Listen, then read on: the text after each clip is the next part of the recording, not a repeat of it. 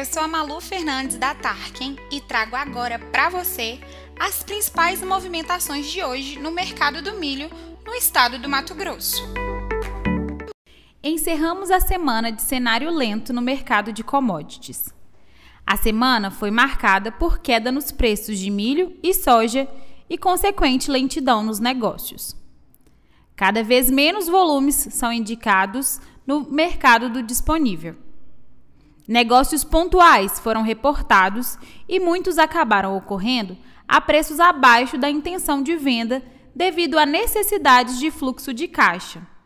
Quem pode, escolhe manter preços de reserva ou se ausentar do mercado neste momento. As indicações para a safrinha também acompanharam esse recuo de mercado.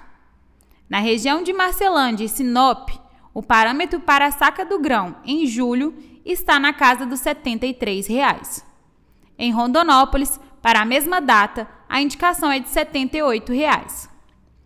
Hoje, na cidade, a cotação Tarkin indica R$ 75,67 por saca do milho e R$ 171,28 para a soja. Essas cotações estão disponíveis no aplicativo da Tarkin, além de muita informação e várias ofertas firmes de compra e venda de milho e de soja. Por hoje é só. Continue com a gente para acompanhar as movimentações do mercado do milho aí na sua região. Um bom final de semana!